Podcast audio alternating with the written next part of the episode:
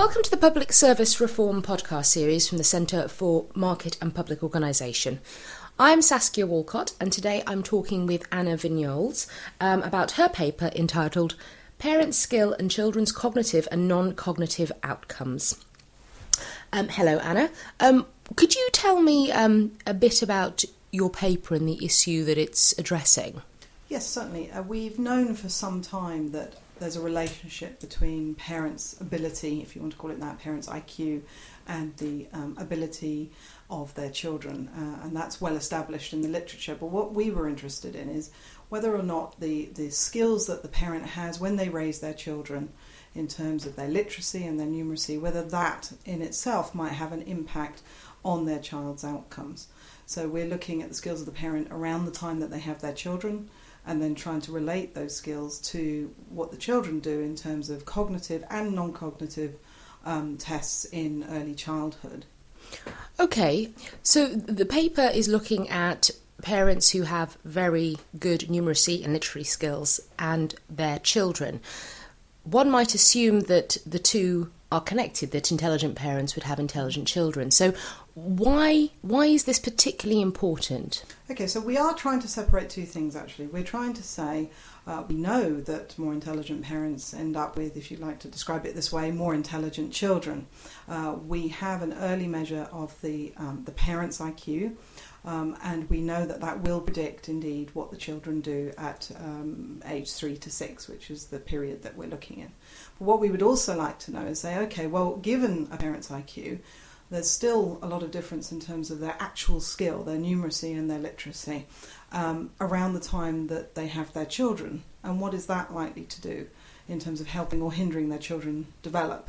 And so one example you might think of is that regardless of your ability, your actual skill in adulthood will depend, for example, on your employment history, how much you've used your maths, etc. And so when it comes to raising your children, it is an interesting question to ask, will those skills impact on the children themselves?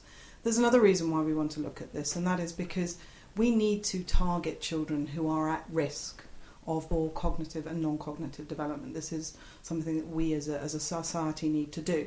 It's fine to know that high IQ parents have high IQ children. It's not very helpful in policy terms. So our paper does shed some light on whether or not you could identify adults with problems in literacy and numeracy and then target their children for additional support. And were you able to do that? What did your paper find? So what we found is, as you suspected, yes, there's this strong relationship between the IQ of the parent and how well the child does in early childhood. But on top of that, there is also an additional effect or an additional association between the parent's skill levels and the child's. And we can deduce from that targeting parents who have particularly poor literacy and numeracy would be useful to pick up those kids who are at risk of poor cognitive and non-cognitive development. Our analysis is not necessarily causal, so we can't say specifically that, you know, if you had a literacy program, that it would definitely cause the children of those who received the program to be doing better in school.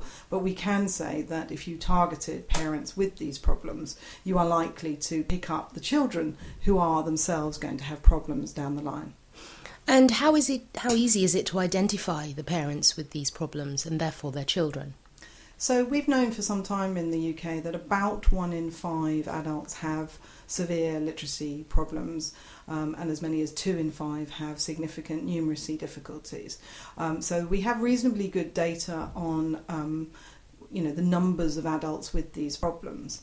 Of course, it's tricky working out how to solve the problem of poor literacy and numeracy. We've spent many decades of education policy trying to improve the literacy and numeracy of children that are emerging from our education system. And one, purpose of this paper is also to remind people not to forget that our adult population has already left school, so interventions at school are not going to help them, and we know that the existing adult population has a problem with literacy and numeracy, and we mustn't forget that. And do these problems with literacy and numeracy just impact on cognitive skills, or do they have an impact on non-cognitive skills as well? So this was very interesting. We had measures of the parents' cognitive and non-cognitive skills in childhood, if you can think about that. So you're taking into account not only the parents' IQ, but also whether they themselves had problems in childhood with behaviour and emotional difficulties. And unsurprisingly, if the parent had problems in emotional or behavioural areas, their children were more likely to have those problems. But again, in addition to that, parents who had particularly poor skills in literacy and numeracy tended to have children who had more severe behavioural and emotional problems. So we did find this relationship between adult literacy and numeracy and their children's non-cognitive outcomes. Could you summarise what you think the policy implications are now in terms of your findings? How do they impact on policy? So our motivation for looking at this subject was partly to convince ourselves that there may be second generation effects from poor literacy and numeracy.